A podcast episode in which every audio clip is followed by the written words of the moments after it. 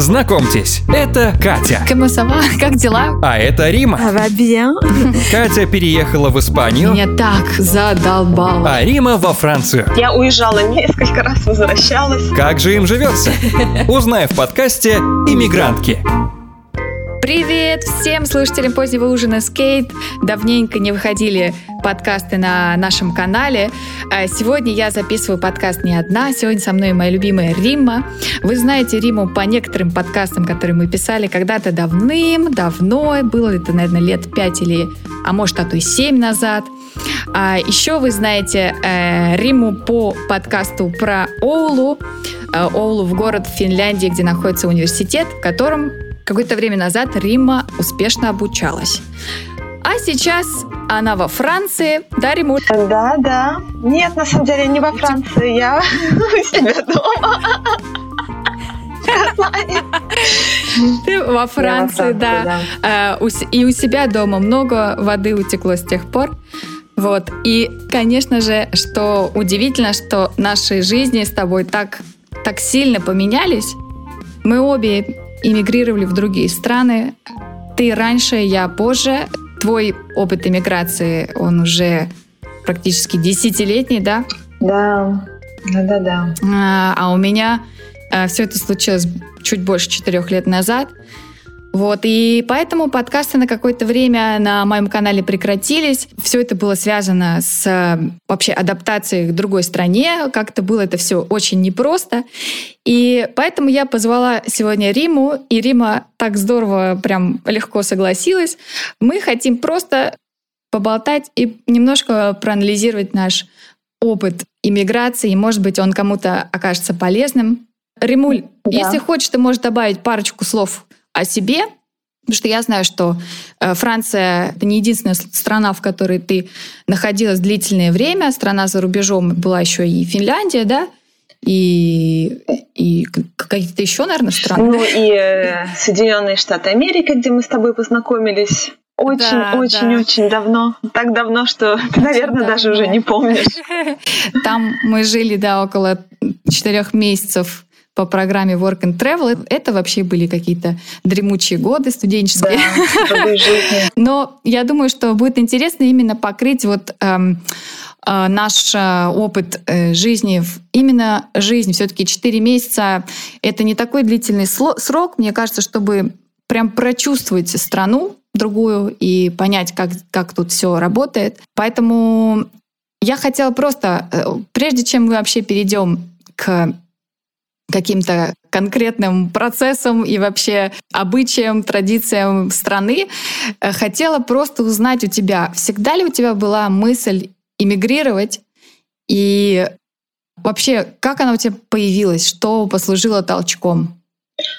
А, как таковой мысли у меня, наверное, никогда не было. Я всегда хотела путешествовать. Мне, мне никогда не хотелось жить на одном месте, скорее так. Э, Я помню, как меня в свое время впечатлила книга Жюля Верна «Вокруг света за 80 дней». Мне всегда хотелось испытать этот опыт путешествия, э, знакомства с новыми людьми, новыми обычаями. И даже просто иногда жизнь в другом климате мне казалась очень привлекательной, потому что, не буду скрывать, но русская зима меня всегда приводила к депрессии. И так То есть это было такое интуитивное желание просто менять э, обстановку, менять климат, попробовать что-то, Что-то новое. Вообще пробовать что-то да, разное, да, да? пробовать что-то разное. И так случилось, что я училась во французской школе, а потом просто от, э, так сказать, от незнания, чего я хочу, я поступила на ИНЯС, где был первым французским, а вторым английским. И как-то поехала, понеслось. И была программа Walk and Travel один раз, второй раз. Потом я выиграла поездку во Францию на месяц. А инс- институт у тебя был в, В Казани, да, и школа? да, школа, Мгм. институт были в Казани. Вот, Walk and Travel был в Америке, поездка во Францию, и потом как-то понеслось. И когда я закончила институт в далеком, не буду говорить в каком году, и вышла на работу, и мне казалось, у меня было такое разочарование, мне казалось, я говорила себе, неужели это все? Вот это взрослая жизнь, это закончить институт, жить в одном городе, ходить на работу. Это было, наверное, еще хуже. Это был самый ужасный период. И как-то так потом мое желание куда-то поехать материализовалось, и моя подруга предложила мне поехать в Южную Корею. Одна Точно, подруга. У тебя же была еще И Корея, Корея. да. Потом я предложила еще одной подруге, та предложила другой подруге. В результате нас было шестеро. И мы поехали в Ого. Южную Корею на год. В результате остались на два. Вот. И как-то потом так понеслось, так понеслось, что даже не остановить было. Вот смотри, интересно, э, вот ты упомянул уже две страны, в- ну даже три. Да, да. Кстати. Штаты, э, Франция и Южная Корея. Вот было ли у тебя сразу в одной из этих стран, может быть, сразу во всех, чувство, что да, я могу здесь э, остаться жить? Э, Я помню, меня очень впечатлила Франция. Мы были на юге Франции, это был Перпиньян, недалеко, кстати, от испанской границы. Э, Это был июль месяц, то есть, наверное, такой самый, самый приятный летний месяц. Меня очень впечатлило это место, и я... У меня не было желания сразу остаться, но где-то где-то в глубине души мне запало это место, запала эта страна. Плюс А вот скажи, что, что именно э, тебе так приглянулось? Может быть, тебе было там легко, потому что ты уже по-французски говорила и всех понимала? И, или вот что конкретно тебя так вот зацепило? Что было э, там другим, если, если сравнивать с Казанью, например, или вообще с Россией? Эм, Наверное, на тот момент я не осознавала, что именно. Сейчас, анализируя спустя много лет, я думаю, что меня зацепила эта фран- южная эстетика. Это природа, опять-таки климат, потому что я знала, что там не будет снега в декабре. Архитектура, немножко вот этот южный темперамент французский. Ну и язык, конечно, да. Я, я, я не сказала бы, что я прекрасно понимала людей, потому что фран- русский иньяс и французский реальный язык — это абсолютно две разные вещи. Но я, да, я могла понимать, я могла изъясниться, Как всегда. но поддерживать та- такую необременительную легкую беседу, конечно, я на тот момент не могла. Вот, но скорее всего меня А, это скажи, впечатлило. пот- вот- Ага. Хотела сказать, что, наверное, это меня еще впечатлило, потому что, как говорит моя хорошая подруга, не стоит путать туризм с миграцией. Это все-таки был так- как-то ка- как некий такой туризм, хотя это и длилось три недели, но это все-таки был туризм. А туризм всегда Ну да. впечатляет больше, чем реальная, реальная жизнь в миграции. Подкаст «Иммигрантки». Вот удивительно, конечно. Я просто расскажу чуть-чуть тоже, как у меня Мгм. случилось первое знакомство с Испанией. Я помню, что, кстати, совершенно ир- иронично сейчас, особенно учитывая то, что мы сейчас пишем с тобой этот подкаст, что у меня был выбор, либо я еду в Барселону, либо в Париж. Да, То есть я ни знала там, этом. там еще не была Мгм. к тому моменту. И я разговаривала, ну как-то так получилось, что разговаривала с одной подругой, и она говорит, она была в, сразу в, в- в обоих городах. Она говорит, езжай в Барселону, там как-то, мне кажется, тебе больше понравится. Вот, я даже как-то без э, особо, особого анализа, э, ну, мне казалось, что я про Париж как-то уже все знаю. Ну, знаешь, как по фильмам, Да, по, да, да, да. по каким-то, может, книжкам. А про Барселону особо мне ничего не было известно. Я решила ехать, и получилось так, что как раз э, хороший знакомый вот этой самой подруги, он мне показал город, ну и впоследствии стал моим мужем. Судьба. В общем, это удивительно, конечно, насколько все случайно, все случайности не случайны. И получилось э, так, что вот первые мои впечатления вообще от Испании, особенно, конечно, впечатления разнятся, когда кто-то, кто там реально живет, тебе показывает эти места и тебе объясняет что-то. А мне показалось, что есть такая прям свобода выражения в, Испании у людей. У них как-то все легче совершенно как-то себя проявлять. И первым сигнальчиком к этому вот я увидела, что э, на, в автобусе из, а- э, из аэропорта в центр города э, водитель стал насвистывать какие-то прикольные песенки. Меня это так поразило до глубины души. Я сразу вспомнила про все наши московские суровые маршрутки и автобусы, в которых водители там, ты говоришь, один, тебе дают сдачу, и ты пошел.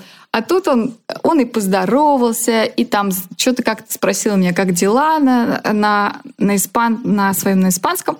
Вот. И, и потом стал что-то там насвистывать, так вот, беззаботно. Я подумала, вот это да, вот это прикольно. А потом что мне тоже бросилось в глаза, но это, я думаю, что, конечно, может еще отличаться от каких-то отдельных а, частях Испании, но то, что я увидела в Барселоне, это такая легкая, знаешь, небрежность во всем, так как я сама особо не, не педантичный, мне кажется, человек. Э, я это сразу оценила. Мне показалось, вот знаешь, вот бывает там приезжаешь в Швейцарию или куда-то э, в Германию, и вот если там ты видишь какие-то цветочки на балкончиках, ты видишь, как они аккуратно расставлены, как они э, все там по полочкам, как все прям э, идеально подстрижено. Тут я увидела просто, я даже помню, что я опубликовала фотку в Инстаграме. У кого-то на балконе взорвалась зелень. Потому что там на, на балконе были какие-то совершенно разные растения, они как-то беспорядочно росли. Э, никто, по-моему, за ними особо не следил. Вот. И мне было это очень по кайфу. Ну и потом я думаю, тоже, что бросилось в глаза, что люди как-то расслабленнее, и вообще ритм, э, я думаю, что вот то, что ты чувствуешь сразу, это ритм города, подходит он э, твоему собственному ритму или нет. Вот мне кажется, Москва, она слишком убыстренная, а тут я прям почувствовала в Барселоне такую замедленность какую-то, э, какое-то такое желание дать себе время, например, выпить кофе с утра, потом только пойти поработать. Но я не знаю, во Франции это так же или нет. Э, мне кажется, во Франции то, тоже, если даже брать Париж, э, ну, мне кажется, там как-то все помедленнее все равно, чем в Москве, да? Или нет? Да, да, в Париже помедленнее, но Париж, он есть два Парижа. Есть Париж туристический и есть Париж для парижан. И мне кажется, эти, две, эти два Парижа, они совершенно, совершенно два разных города. И когда ты приезжаешь да. туристом, ты не видишь настоящий Париж для парижан. Ты видишь вот эти толпы, толпы людей, которые, которых можно встретить у Эльфовой башни или у, раньше у собора Парижской Богоматери. А настоящий Париж, который вот находится немножко по окраинам. Это совершенно другой город с другой атмосферой, с другой скоростью. И плюс есть еще третий Париж. Он, он совершенно для... Это, это Париж под землей. Это Париж метро, Париж РОР. РОР — это городские электрички. Где, например, в городских электричках нет парижан, там есть там люди, которые едут из пригорода в Париж или пересекают Париж это, я бы сказала, три совершенно разных скорости, три совершенно разных города. Ну, надо же. А ты сама в, в какой из этих, из, в, каких, в каком из этих Парижей живешь? Я живу в, в подземном Париже, потому что я, я сейчас живу в пригороде, и, в принципе, всегда жила в пригороде. И работаю тоже в пригороде, э, то есть я работаю в деловом районе, а деловой район — это уже не Париж. И между деловым районом и Париж есть целый город, кстати, самый дорогой город Франции. Так что я живу, можно сказать, под Парижем. Но единственный ага. плюс, то, что мой офис находится в деловом районе, и это первый, о, первое здание, которое как бы крайнее здание в этом районе, и из моего окна открывается ви, вид на весь Париж. То есть весь Париж как на ладони видно на, на моем высоком шестнадцатом этаже. Очень скучаю по, по офису из-за этого. Представляю. Я помню, что э, вот в Барселоне, что меня еще э, поразило, раз уж мы об, об офисе заговорили, uh-huh. что люди очень могут вообще абсолютно casual одеваться в офис, и я это просто обожаю. Да. Я так в Москве устала да. от всех этих э, дресс-кодов. Но сейчас, может быть, уже все это не так строго, но э, правда, меня так задолбало гладить все эти рубашки. всякие пиджаки, юбки и, и брюки со стрелками. Боже, я просто описать тебе не могу, как я была счастлива, увидев, что здесь люди приходят э, на работу чуть ли не там, знаешь, в пляжных плавках. Я помню, у нас на работе сказали, э, у нас там приезжал какой-то важный клиент, и э, написали маленькую такую эм, маленькое сообщение всем. Ребят, пожалуйста, только завтра в шлепках не приходите. Да. Вот. А, ну и потом, конечно, есть э, такое здесь э, ощущение, может быть, это тоже конкретно только в Барселоне. Я так не исследовала подробно другие города, может, в Мадриде и так же, ну, не знаю. А мне показалось, что здесь много намешано всяких, э, всяких национальностей, культур, всякая разная кухня. В общем, я думаю, что Париж тоже этим славится. Это тоже чувствуется, так как город такой, через который миллионы проезжают. А Проезжали. часть из них, и часть из, ну да, и часть из них остается. Я думаю, что это тоже смешение разных культур, да, и разных национальностей. Э, ты это чувствуешь или, или особенно нет? Да, да, я это чувствую, потому что в Париже есть районы, есть китайские районы, вьетнамские, чисто парижские, где также еще живут богатые русские. И это видно также по ресторанам. Опять-таки, это было видно по ресторанам и по кухне, потому что я пару, пару дней назад прошлась по Парижу и с ужасом констатировала, что половина магазинов и ресторанов просто повесили замок на дверь. И, видимо, уже не откроются, когда это закончится. Это пандемия. Но, но раньше, да, это было. И особенно было очень много туристов. Все-таки Париж это прежде всего туристический город, где была слышна разная речь, где он, он был раньше жив, конечно, туризмом. Mm-hmm. Ну, давай вот сейчас э, мы поговорили о том, что нас э, так привлекло да. в, в этих двух э, странах, где мы сейчас э, так и осели, можно сказать. Давай вернемся к тому моменту, как принималось вот это решение об иммиграции. Как это у тебя происходило? Ой, это, это решение на самом деле у меня не принималось. Это, это просто было, так сказать, либо это было неосознанно, либо это просто было случайное, случайность случайностей. Так что я, я даже не помню, мне даже в памяти нет этого момента, как, как, это, как оно принималось. Очень даже да, сложно вот это, сказать. Кстати, я уезжала несколько раз, несколько раз возвращалась.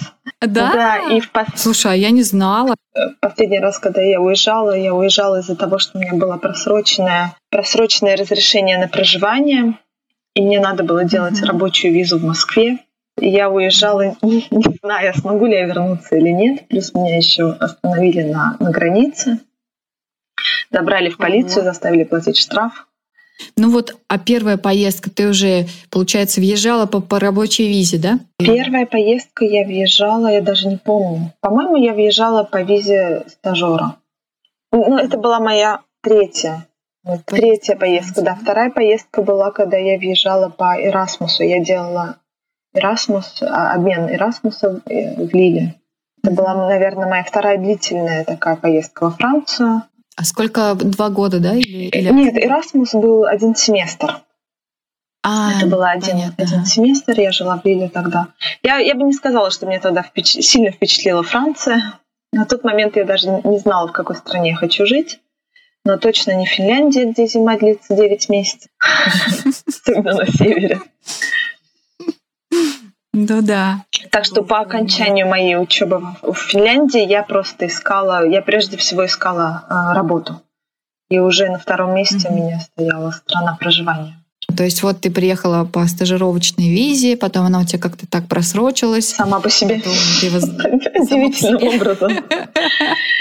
Да. Да, потом ты возвращалась и, и опять вернулась, опять, получается, уже по работе. Да, уже вернулась да? по рабочей в 2015-м. Угу. Уже, да, уже имея место работы. Подкаст «Иммигрантки». У меня история абсолютно, абсолютно другая. Но я думаю, что у меня тоже... Я думаю, что вообще, в принципе, те, кто эмигрирует, они в основном сначала въезжают либо по студенческим визам, либо по рабочим, Да. э, либо, как я, выйдя замуж. Потому что, как я уже объявила, вот так и получилось у меня э, как-то совершенно случайно наткнуться на своего мужа во время Да, да, опять-таки ничего не планируя, не правда ли? первой же поездки, да. И вот я приезжала, когда же это было? Это был сентябрь, слушай, даже не помню, какой это был год, 2013, по-моему, год. Вот, Да. и потом так меня вообще э, впечатлил мой будущий муж. Ну и Барселона тоже, что в ноябре уже, то есть это была первая поездка в конце сентября, а потом в ноябре я вернулась и продолжала так вот возвращаться, и потом мои, мо- мои такие наезды, они стали даже уже на более длительный срок, то есть на срок действия турвизы, э, который там три месяца ты можешь находиться э, в стране, потом тебе нужно опять выезжать и три месяца быть в России. Вот, это шенгенская виза. Вот, и, э, и мы уже стали задумываться о том, что ну, надо попробовать как-то вместе жить. Да. И вот тогда я, э, так в течение трех лет как-то мы мотались друг к другу, то я к нему, то он ко мне. И потом э, уже поняли, что ну вроде норм. Вроде мы друг друга не поубивали за эти Не покалечили. ты не покалечили. И решили, что пора как-то съезжаться. Вот. Но, честно говоря, у меня тоже не было какого-то такого осознания, что я прям вот сейчас перееду жить в другую страну. Более того, я даже не хотела особо-то переезжать. Я даже дум- думала, что, может быть, э, ко мне переедет мой муж, наоборот. Но он не горел желанием особенно жить в Москве. Поэтому э, получилось так, что вот мы зарегистрировали э, наше Мгм. заявление в ЗАГСе. И я приехала э, в октябре уже спустя вот три года после нашего знакомства. И мы эм, спустя две недели после моего приезда поженились. И э, там я уже, получается, оформила себе резиденцию. Вот. А, то есть вот такой вот случился переезд, к которому, конечно, морально я была вообще не готова. Мне ка- как-то, ну, знаете, вот как бывает, что ты э, куда ты едешь, а, находишься вроде бы в новом каком-то месте, а душой ты еще Да. Да. то- ты еще там, где ты был. Поэтому я абсолютно чувствовала то же самое. То есть у меня была какая-то московская жизнь, но в Барселоне. То есть общение все с, те же сами, с теми же самыми людьми, но только онлайн. А какие-то дела тоже э, в Москве. Но потом, вот спустя полгода, хорошо, что у меня такая возможность была полгода, получается, у меня муж как-то он понимал, что мне нужно время, во-первых, выучить язык и, в принципе, немного прийти в себя после такого, таких изменений. И я ему благодарна, что он мне дал это время, чтобы немножко как-то адаптироваться. И спустя полгода я нашла э, первую работу, которая была в customer service э, в, в интернациональной компании, поэтому там испанский не требовался, что было прекрасно. Вот. И забегая вперед, скажу, что это тоже примерно полгода, может, чуть дольше проработала, и потом работу сменила. А, вот э, такое, такая история вкратце переезда. И тоже интересно, оглядываясь назад, э, вдруг осознавать, что это не было решением таким хорошо взвешенным и продуманным до конца, я бы так сказала. Что это было всегда такое чувство, что ну ладно, ну если что-то не получится, то вернусь. Я даже помню, что мы виделись перед... э, как раз я уже купила билет только в один конец в Барселону и встретилась с нашей общей подругой. А, да. Джулией. И мы с ней сидим, она говорит, ну слушай, ладно, что ты, говорит, ну, ну что-то пойдет не так, давай, я тебя жду здесь, возвращайся. И вот такой действительно был настрой, какой-то был настрой какой-то такой Легкий, игры. легкий настрой. да. Легкий, да. Ну ладно, что, попробуем. Мне кажется, это самый правильный Получится, настрой получится, при не получится, переезде. Да. да, вот у тебя, наверное, тоже меня был такой такой я же чу- настрой. Слушаю. Да. Да, Что не было вот этого давления, не было большой ответственности. Во-первых, мы были одни, мы, Да. мы несли ответственность только за себя, и мы знали, что дома нас ждет любящая семья, которая готова нас принять в любом состоянии, даже Да, если да, мы да. не сможем добиться чего-либо. Так я пытаюсь сейчас э, ретроспективно посмотреть, как все это происходило, и понимаю, что все-таки это все какое-то прям вот реально стечение обстоятельств, как-то все неожиданно э, сложилось. И я бы, я сто процентов уверена, что я бы не смогла жить ни в одной другой стране. Вот я э, честно абсолютно говорю об этом, потому что до этого, конечно, было много всяческих разных поездок в разные места, и те, кто слушает подкасты позднего ужина давно, они э, знают, что я много ездила и по коуч-серфингу. Мне очень нравилось, когда именно кто-то местный мне показывает город, показывает жизнь города изнутри, не, туристическую Да. жизнь. И я уже тогда понимала, что, наверное, ну как-то интуитивно прям почувствовала, что только я могу остаться в Испании, больше нигде. Меня другие места как-то в этом смысле не привлекали. Хотя как турист ты был там от каких-то мест в восторге, вот, но жить бы там было довольно сложно. Это и вопрос ментальности людей, и, и вопрос какой-то культуры, э, культуры общения, культуры э, рабочей. Вот удивительно, как у тебя, у тебя как-то, мне кажется, любовь к Франции прорастала постепенно. То есть ты говоришь, ты не сразу почувствовала, что вот здесь я могу остаться и могу как бы здесь существовать. Я бы сказала очень постепенно, потому что все 10 лет в школе и пи- и 5 лет в универе я не испытывала абсолютно никакой любви ни, ни к Франции, ни особенно к французскому языку, который мне казался очень сложным Да и непонятным. Да, И даже что? сейчас, спустя семь с половиной лет жизни во Франции, я делаю ошибки, я задаю вопросы, я смотрю в словаре, какого рода то или то слово, где надо ставить какой артикль. В общем, это до сих пор, до сих пор сложно. Это нас объединяет. Да. Это бесконечная история. Но это, это, кстати, как бы и это плюс, потому что каждый день ты учишься чему-то новому. Ты интересуешься, ты прогрессируешь.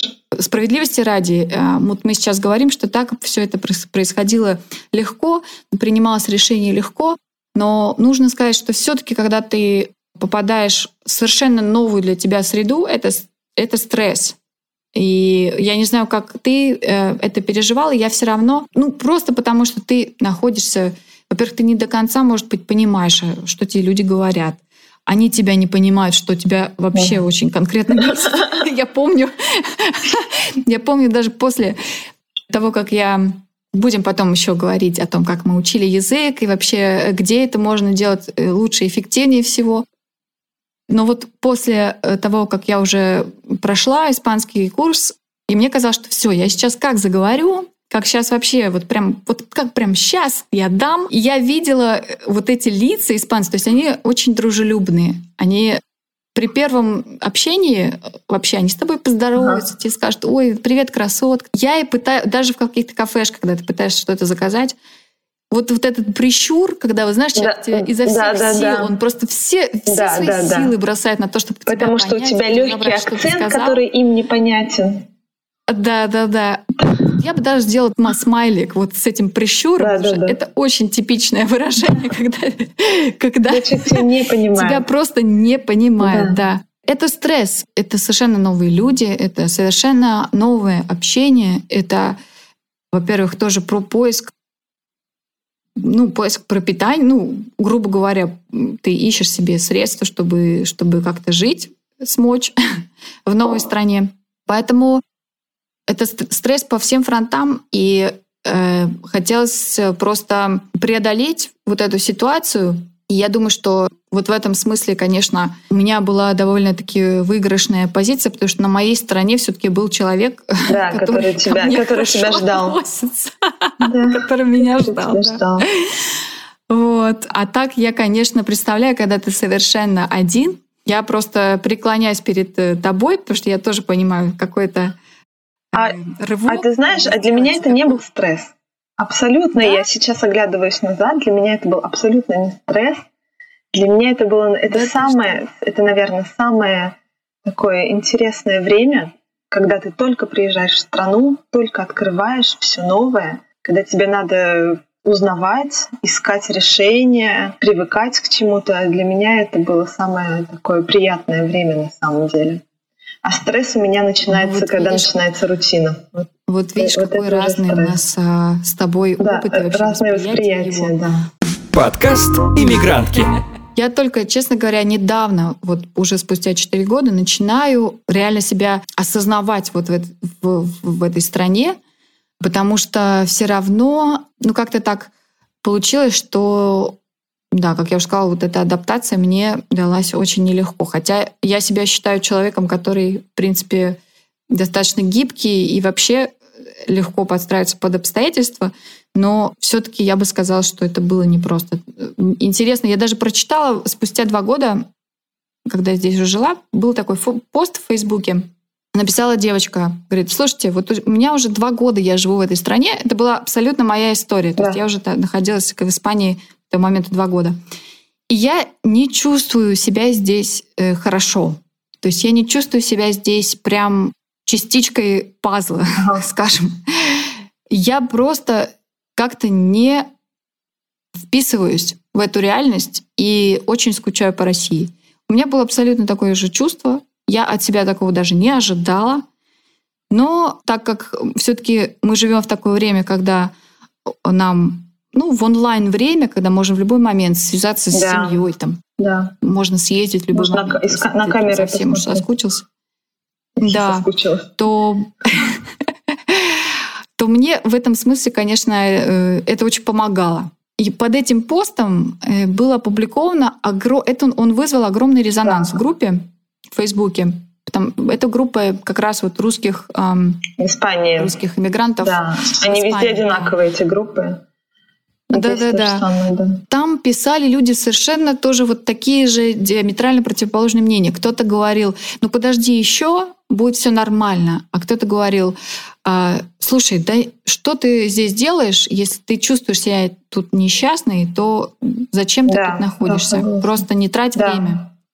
Я думаю, что и те, и те правы, потому что в итоге, конечно, ты сам принимаешь решение, оставаться тебе тут или уезжать. И, там, кстати, многие писали те, кто уехал, и тоже были довольны и счастливы а, жить опять в России или там в Украине. Э, были и те, кто остался и перетерпел, и остался, и тоже себя чувствовали прекрасно. То есть и те, и те абсолютно правы. И вот я думаю, что наш диалог как раз тоже показательный, потому что мы как раз занимаем две вот эти вот две полярные позиции на этот счет.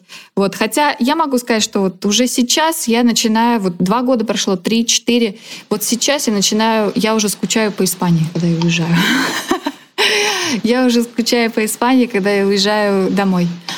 А, поэтому, а, видимо, что-то во мне все-таки перевернулось и очень глобально. Да, видимо, ты просто смогла адаптироваться уже. Да. И уже прошло много времени. Но я вот, знаешь, как вот те э, бабульки где-нибудь там на, в Бруклине, русские бабульки, которые, знаешь, ходят в, в аптеку, на которой написано аптека. Да, да, да. в русские Не магазины. говорят по-английски. Я иногда себя чувствую абсолютно так же, потому что я реально иногда очень тоскую по всему русскому. Я э, никогда тебя не ожидала, что я там на Новый год с удовольствием буду смотреть все эти голубые огоньки по телеку с Киркоровыми и там прочими нашими звездами. То есть э, вот это вот все, оно откуда-то вдруг вылезает, и ты вдруг начинаешь очень хорошо понимать всех вот этих иммигрантов, про которых ты так много читал. Да. Там Довлатова. Да, да, да. Что наши, они и везде остаются нашими. А, а мне, кстати, очень было э, вот э, ты употребила этот термин иммигрант, и мне он кажется, я не, я не могу его к себе применить. Я, я не осознаю себя мигрантом. Это очень странное ощущение на самом деле. Ты себя уже чувствуешь абсолютно? Я, я, я никак себя не чувствую. Когда у меня спрашивают коллеги, буду ли я подавать на гражданство французское, я говорю «да».